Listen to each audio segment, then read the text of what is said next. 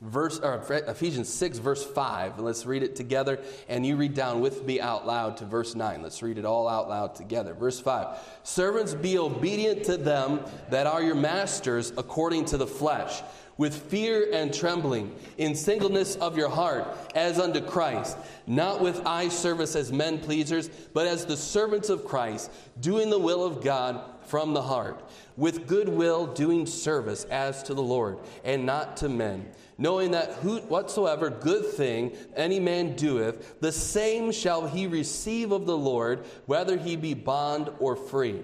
And ye masters, do the same things unto them, forbearing threatening, knowing that your master also is in heaven, neither is there respect of persons with him. Let's pray. Lord, I pray that you bless the reading of your word. Thank you for the scriptures. I do pray that you would help us today uh, to get what we need from the Bible and from the word brought forth today. I pray that you'd help me, Lord, to not be in the way or a hindrance to your work. I pray that you would uh, speak through me. Lord, I, I, need your help.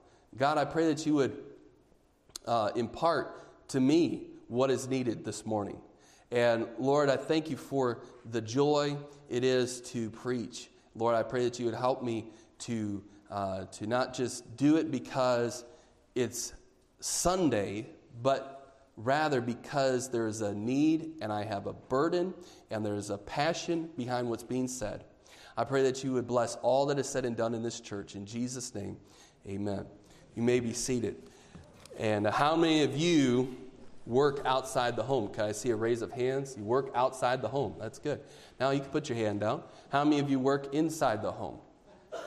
Okay? That might be hands on both of those, you know. And uh, some are stay at home moms, and some maybe uh, moms work just as hard, if not twice as hard in some cases, or three times as hard. And uh, working as a stay at home mom is not a joke. And I got an extra uh, reminder a couple weeks ago when my wife was out of town, and I came down sick while she was out of town as well. Now, she took the two year old but she left me with our oldest and our second oldest, seven and five. And I had to make sure that they were ready to go for school. And uh, Thursday, Friday, and then Saturday we came to church.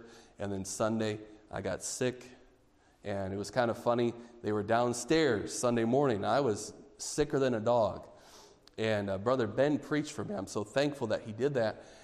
And I, I came downstairs. I had a high temperature, uh, chills, body aches, nausea, everything, you know, just feeling horrible.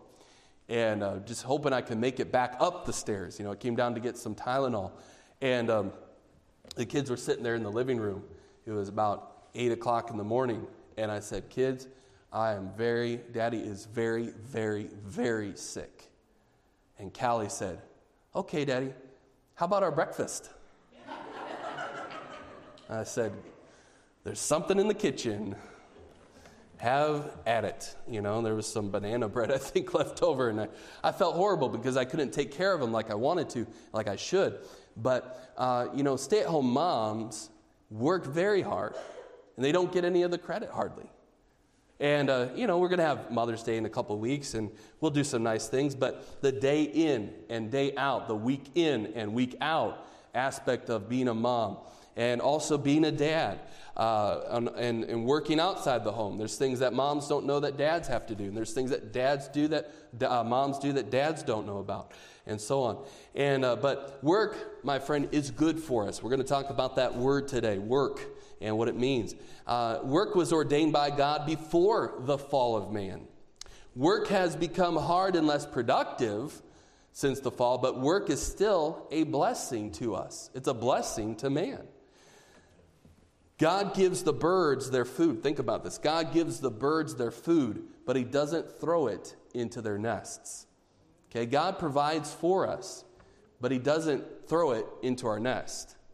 We have to go out and provide, we, uh, in the sense that we have to go and gather. But God is the one that really provides for us.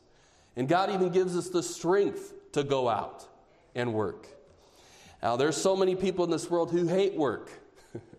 They hate their job. And I understand, uh, you know, some might say this morning, well, I don't exactly love work.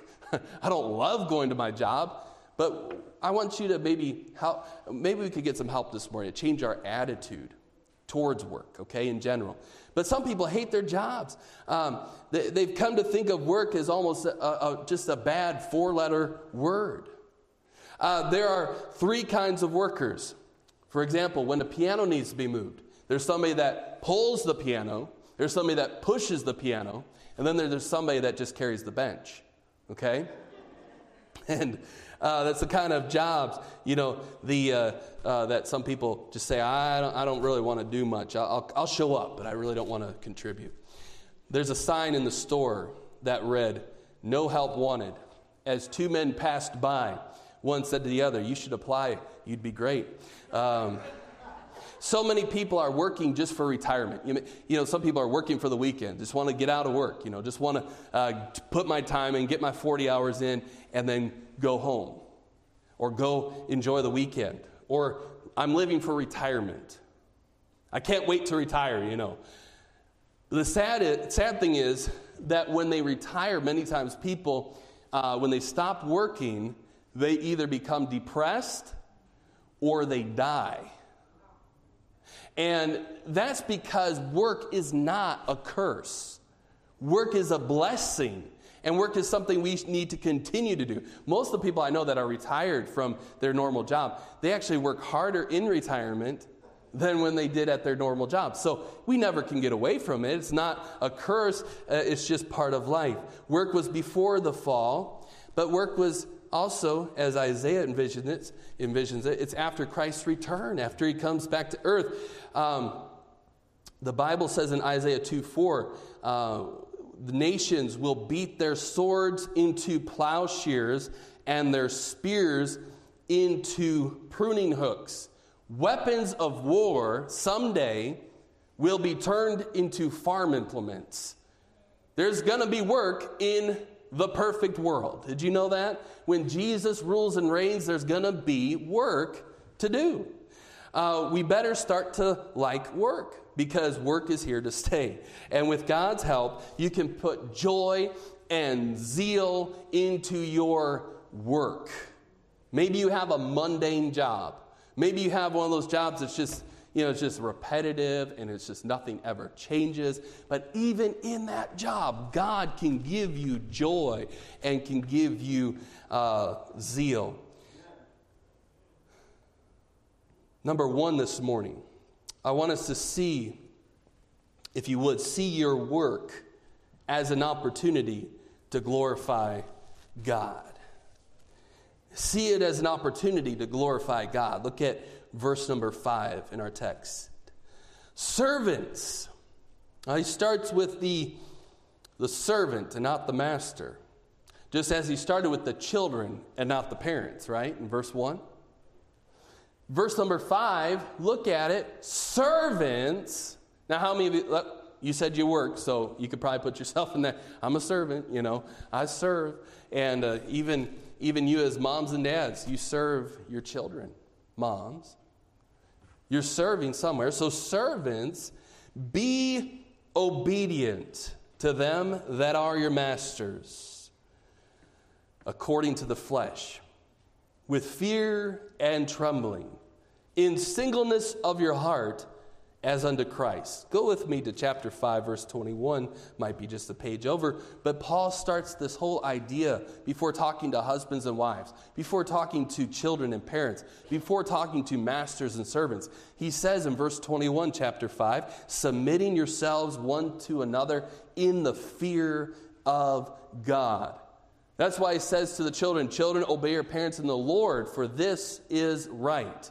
There's a good reason for us to serve our masters, and that is because it is as unto the Lord. It is God's will for us to work. And so he says, he says, do it uh, with fear and trembling as unto Christ. But then he says this phrase before that. He says in or in between. He says in verse 5, chapter 6, look at it, in singleness of your heart. In singleness of your heart. That means it's a simple, sincere desire to do what must be done. Have you ever worked at a, a, a task and, um, you know, we just kind of knew it had to get done, but we kind of got bored and we started doing other things, procrastinating what really needed to get done. And in all reality, we wasted hours when that one simple task only took 10 minutes. I've been there. I've been there recently, okay? and there's times where something will just take just a few minutes one day, and then another day, that same task will take hours just because we didn't get in to get it done. But also, I think not only is there a need to just get done what needs to get done, but Paul says we need to do it with singleness of heart. We need to do it with purpose and with direction and with a goal in mind and as unto the Lord. Because our work might be for another man, but in our heart it can be done unto the Lord. It's as unto Christ. If you would see it there, as unto Christ. He says, verse 7 with goodwill, doing service as to the Lord and not to men. Amen? When we submit to our bosses and to our authorities, and everybody has those. Amen? How many of you don't have an authority? You don't answer to anyone. Raise your hand. Uh, please don't raise your hand, actually, because we'll find out who, the, who they are. That would be, we all have to submit to somebody. You drive a car, you submit to the laws of the road. Amen? And, uh, or I hope you do. You hope I do. A lot of motorcycles out there, aren't there?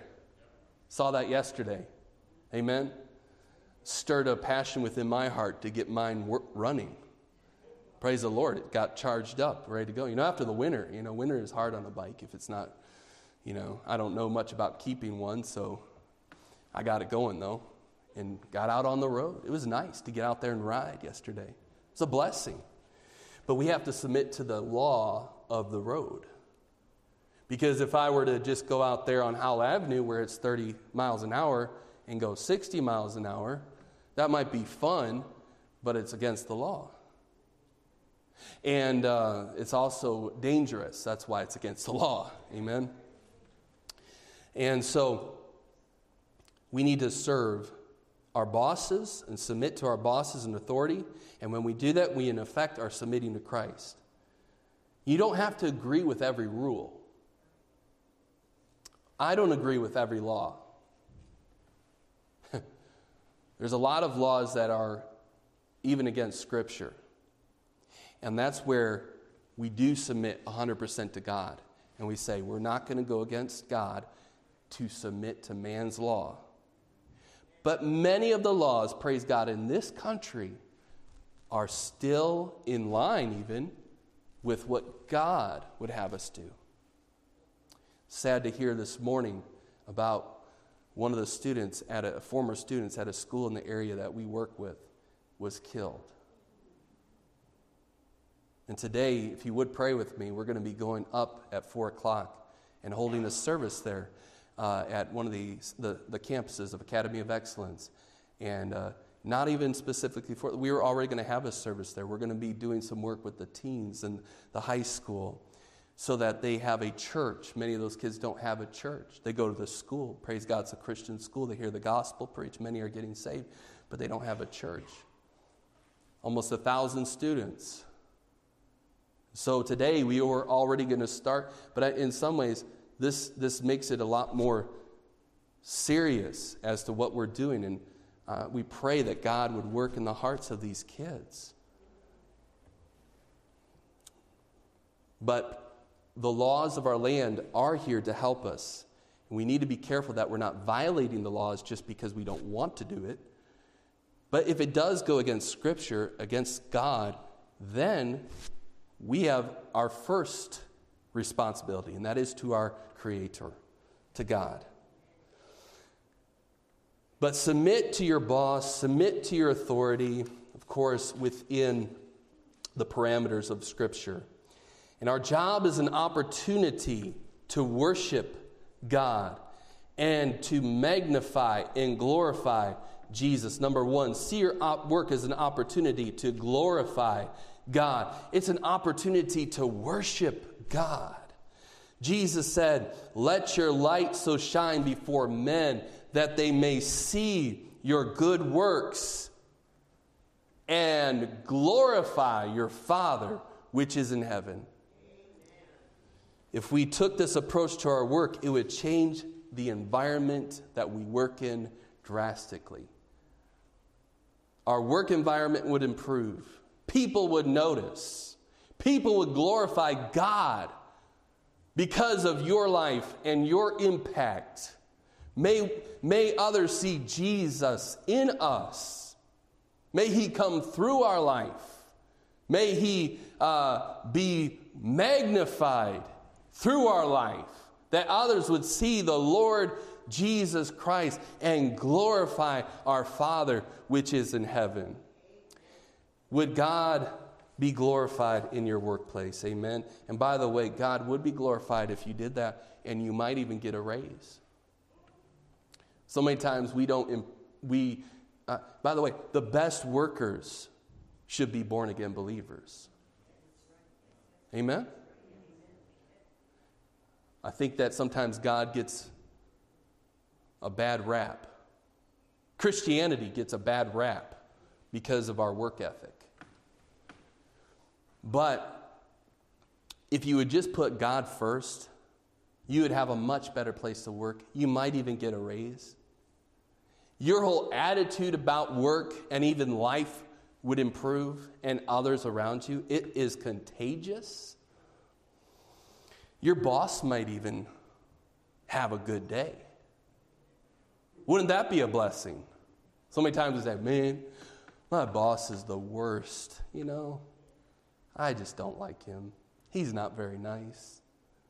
And as your boss, he's not the, the best to work for. He might be even saying, you know, I wish I had some workers that would be easy to lead and would just take what I tell them and just do their jobs. Because guess what? Your boss has a boss.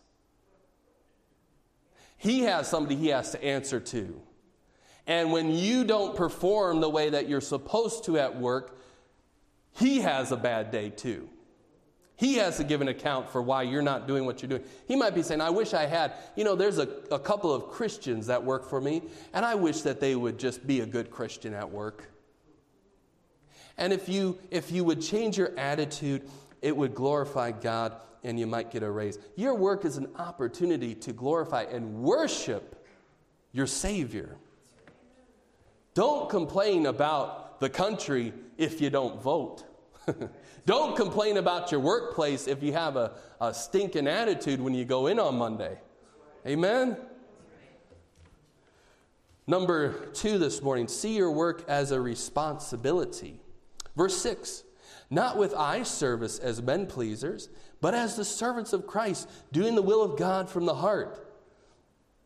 There are two kinds of people who uh, do the work, and then those that take the credit. They do some do the work and some take the credit. Try to be in the first group. Guess what? There's less competition in the group that works. There's more competition in the group that takes all the credit. A lot of people want to, you know, oh, uh, you know, I, I, would do it again if they would give me some kind of recognition. You know, every time you go in and, and your boss says, Good job. I'm glad that you're doing what you're supposed to be doing here. This is great. You're really a, an asset to the company. And uh, then, then the next week you don't do what you're supposed to do. And, you, and their boss says, why, why aren't you doing this? You were doing such a good job last week. It's like, Well, you didn't give me any credit this week. I give you a paycheck. Do your job. All right? It would be amazing to see what could be done if it didn't matter who got the credit. Amen? And in the workplace as well as in the work of God.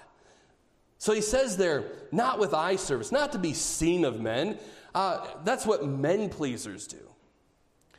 But as the servants of Christ doing the will of God from the heart. See, it's the heart that matters to God. God, God is looking at what man cannot see. And he sees not only what we do, but he sees why we do it. He knows why we do what we do. And that's, that's where we are needing to grow.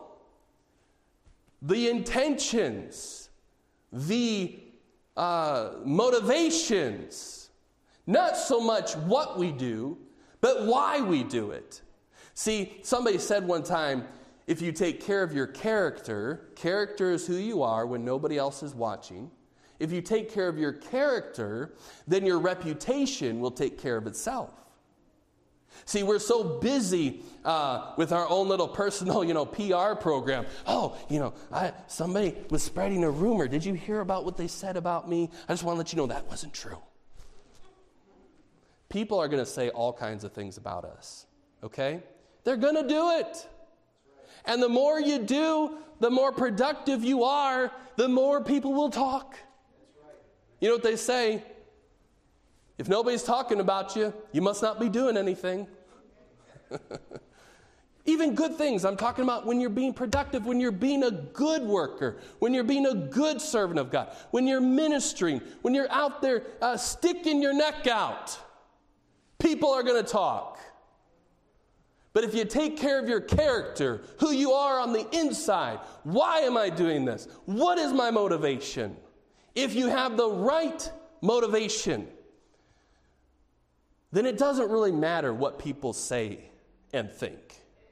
Okay? So if we get if we get our relationship with God right and we do what we're doing because we want to please God, then guess what? We're going to please God. We're going to honor him and glorify him. And then we're going to also be a productive person in our workplace and in the field where God has put us. Verse number 7. The worker should be regarded or regard his life as having been ordered by God for a good and wise purpose. Verse 7 with good will doing service as to the Lord and not unto men. Knowing that whatsoever good thing any man doeth, the same shall he receive of the Lord, whether he be bond or free. Whatever a man does that is right, for that he shall be appropriately rewarded.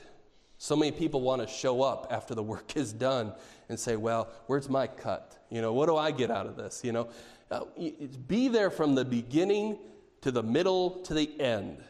See your work through to the end. So many people quit. And then when everything, you know, when things are not going as they should be, you know, you know, oh, I'm, I'm out. You know, I don't want to be a part of this anymore. And then as soon as the people that stayed get everything fixed and back to where it should be, then we jump on and say, yeah, I was there from day one. But you didn't stay through the end.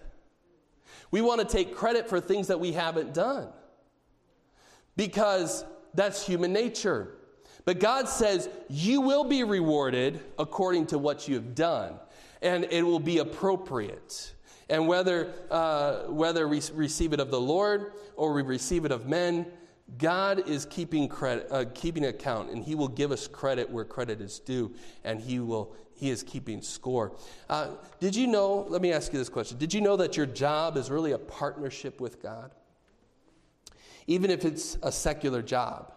It's not a punishment. We've already talked about that. God works too.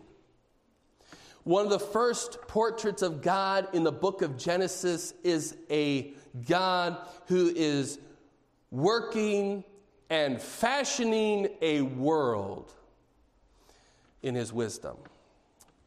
God is portrayed as a creator. He is the creator, but in chapters 1 and 2 of Genesis, that is how he is portrayed. He has initiative, he has ingenuity. He is a uh, entrepreneur, if you would. He is a worker. He is also the first farmer. Did you know that? God, God planted the Garden of Eden. He's a farmer. How many of you got your garden already planted? Raise your hand.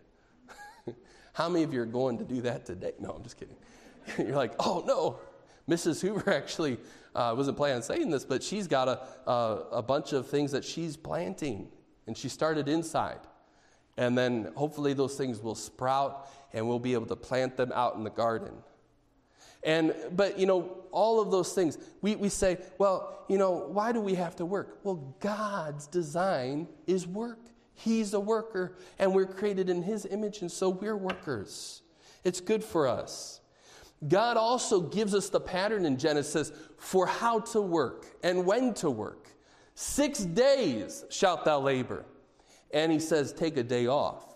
You need to rest. Now, as I'm talking about working, I also need to talk about resting. There's a need for us to not work, and there's a need for us to take a break. All God's people said, Amen. Amen. Amen. All right. There's a need for us to just relax a little bit. Sometimes people are too, uh, you know, they're, they're just too, wor- they're working too much. You know, they're just, they're just a workaholic, if you would. You know, they just can't stop.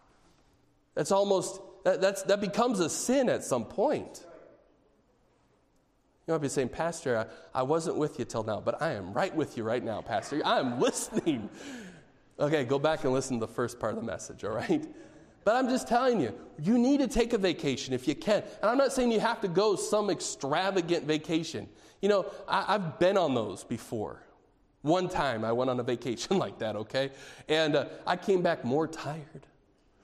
I came back more stressed out because we had to go see everything and do everything, and we had to spend a lot of money, you know. And that was not a vacation.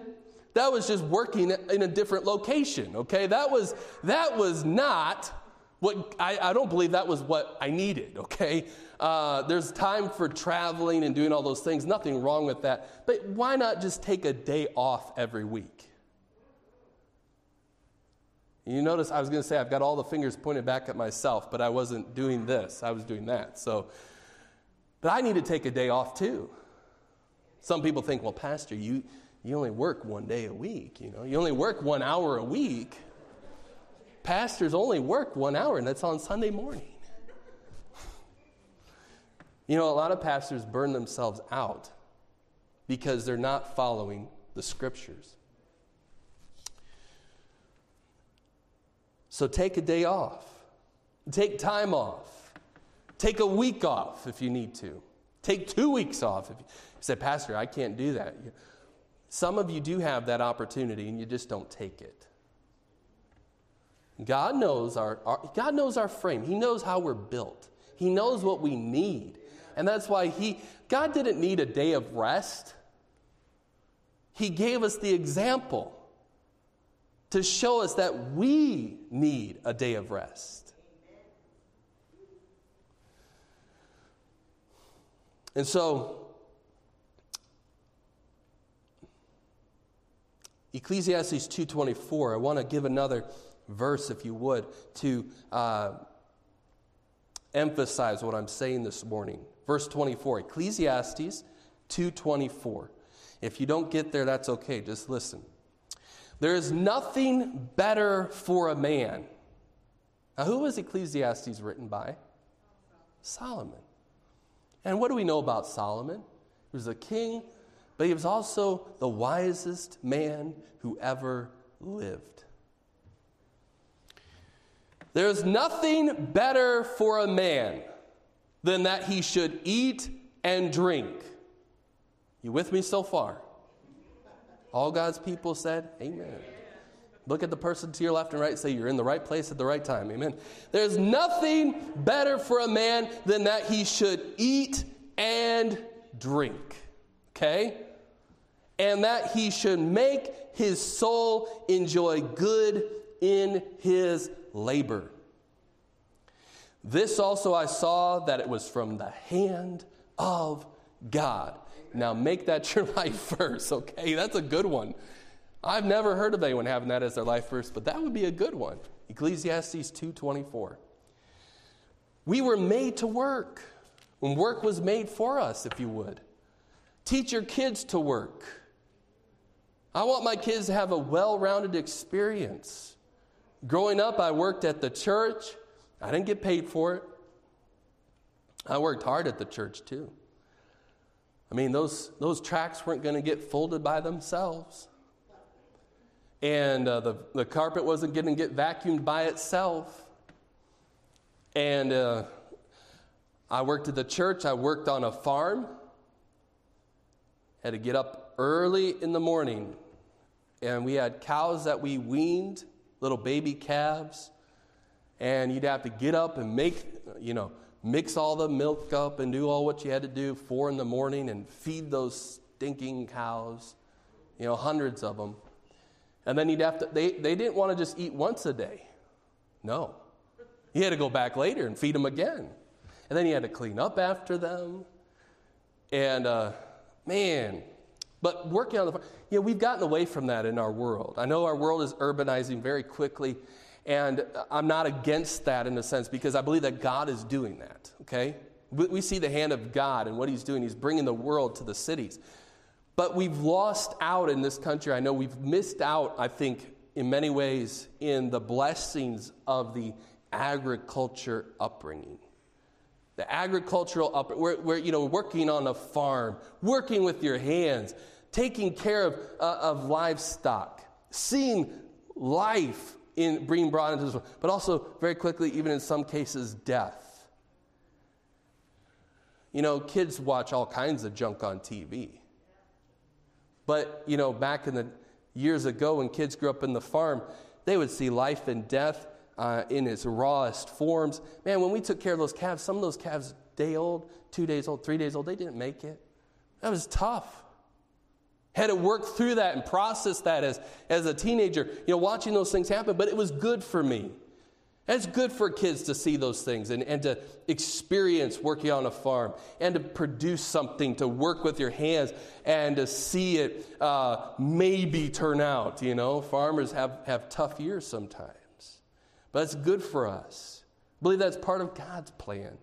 Uh, but I worked at a restaurant too. When I, I, I use the term restaurant very loosely. I worked at McDonald's, okay?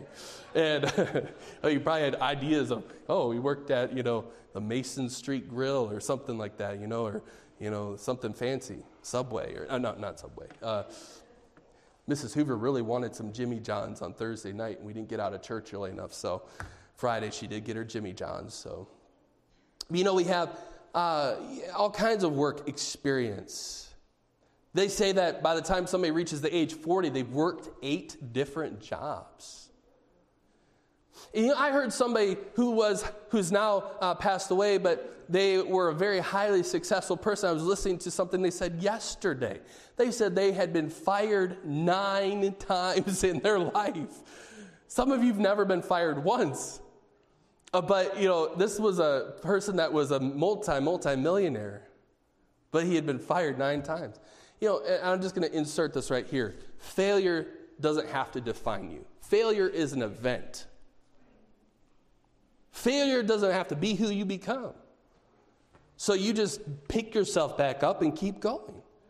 But we were made to work. I, I worked uh, uh, at McDonald's, you know, and when I worked at McDonald's, they, they said, All right, you're going to work back on the grill.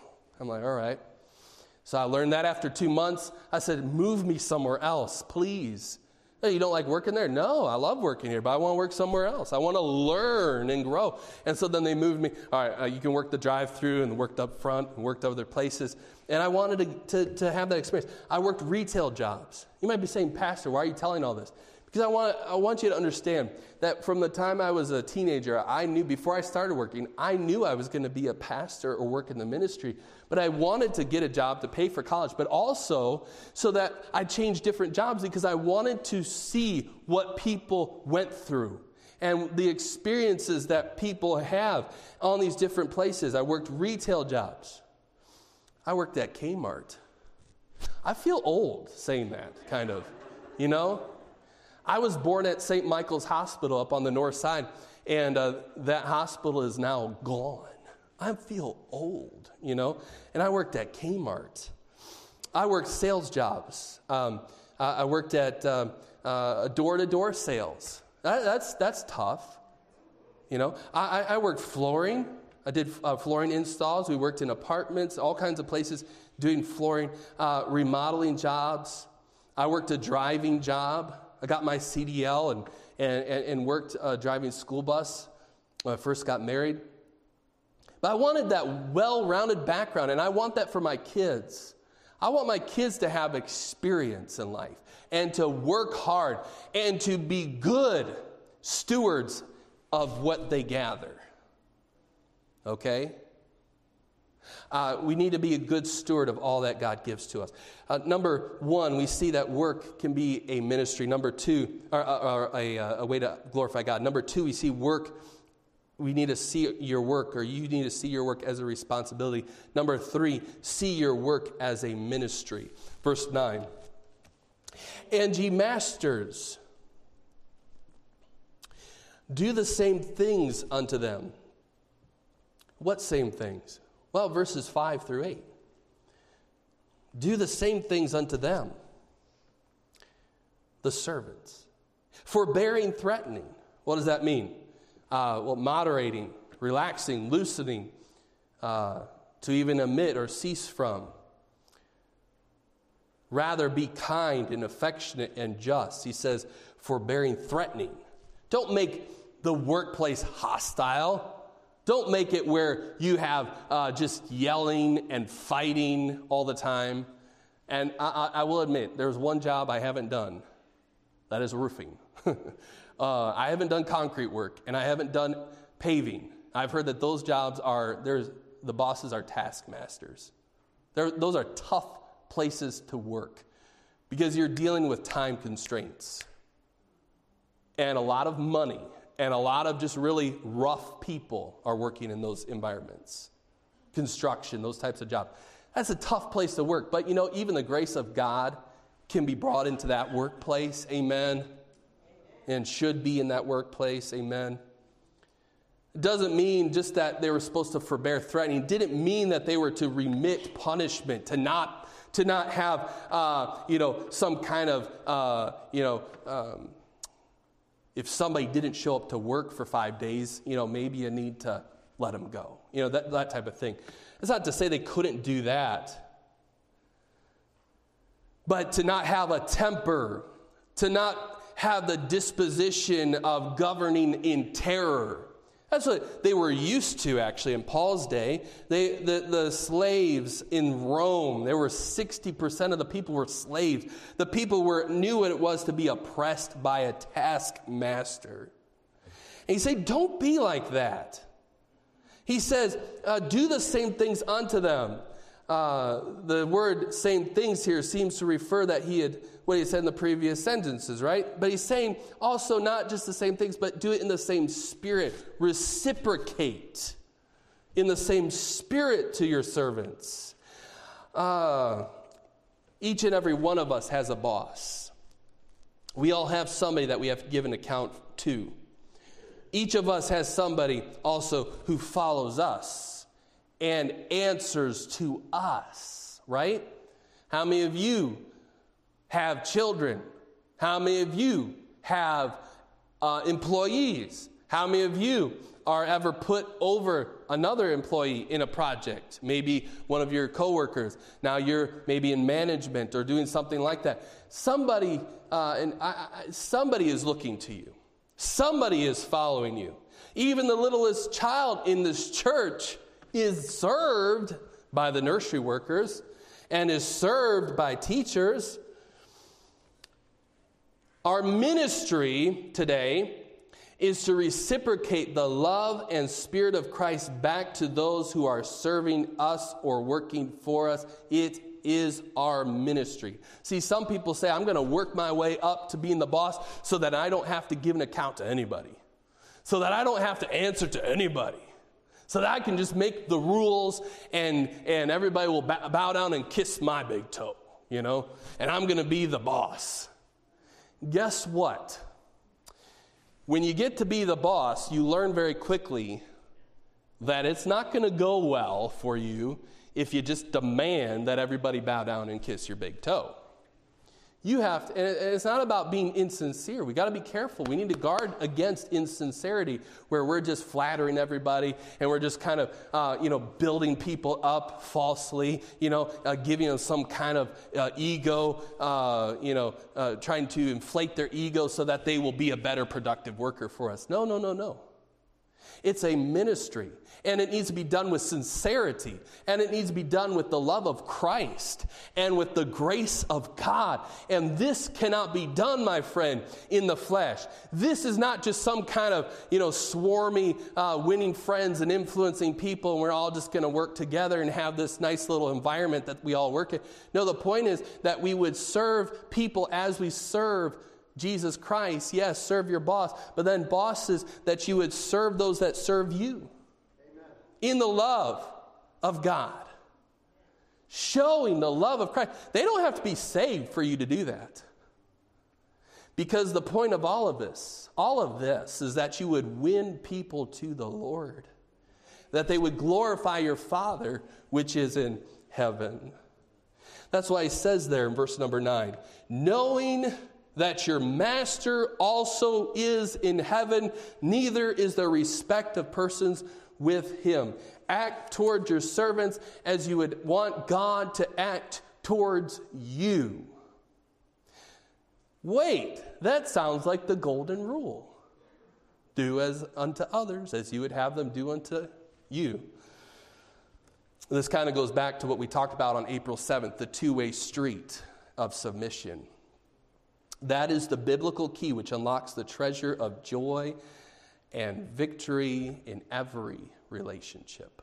Husbands and wives. Husbands, love your wives. Wives, submit to your husbands. Children, obey your parents. Fathers, provoke not your children to wrath. Servants, serve as unto Christ. Masters, do the same thing to them. How about you this morning? Do you have joy in your workplace? Do you have joy in that relationship with the master uh, servant relationship? Is everything um, is everything going well in your workplace? And let me ask you this question: Is there something that you could do to improve the environment that you work in? Is there some way that you could bring the love of God and the Spirit of Christ into your workplace. It's a worship. It's a worship. Work is worshiping God. And that's why it wasn't part of the curse. Because God is glorified in our work. Work. Not just a bad four letter word. Let's pray with every head bowed and every eye closed. Father, Lord, I do pray that you would bless this day. I thank you for it. I pray that you would help us, Lord. We need, we need not just to be better workers, but Lord, we need to be, we need to be the kind of worker that you want us to be. To be honest. Not just, not just productive, but to be honest and sincere doing things as unto the Lord from the heart, not with eye service, with the right motivation. Lord, help us because we're not, I, I, know if we just try to be a better worker, that might or might not fizzle out at some point because we're doing things in the flesh. And Lord, you told us not to rely on the flesh. So help us to have your spirit. Help us to, um, Lord, to do things in a supernatural way. We need help to love our bosses. We need help to love our employees. We need help to love our neighbors. We need help to love our children and our parents. And Lord, we cannot, we cannot do this the right way without your spirit. And so, Lord, I pray that this church would call upon you right now to say, God, help me, help me, help me to do right, help me to live right. Help me to take what I've learned and to grow. Help me to apply it. I pray that that would be all of us today.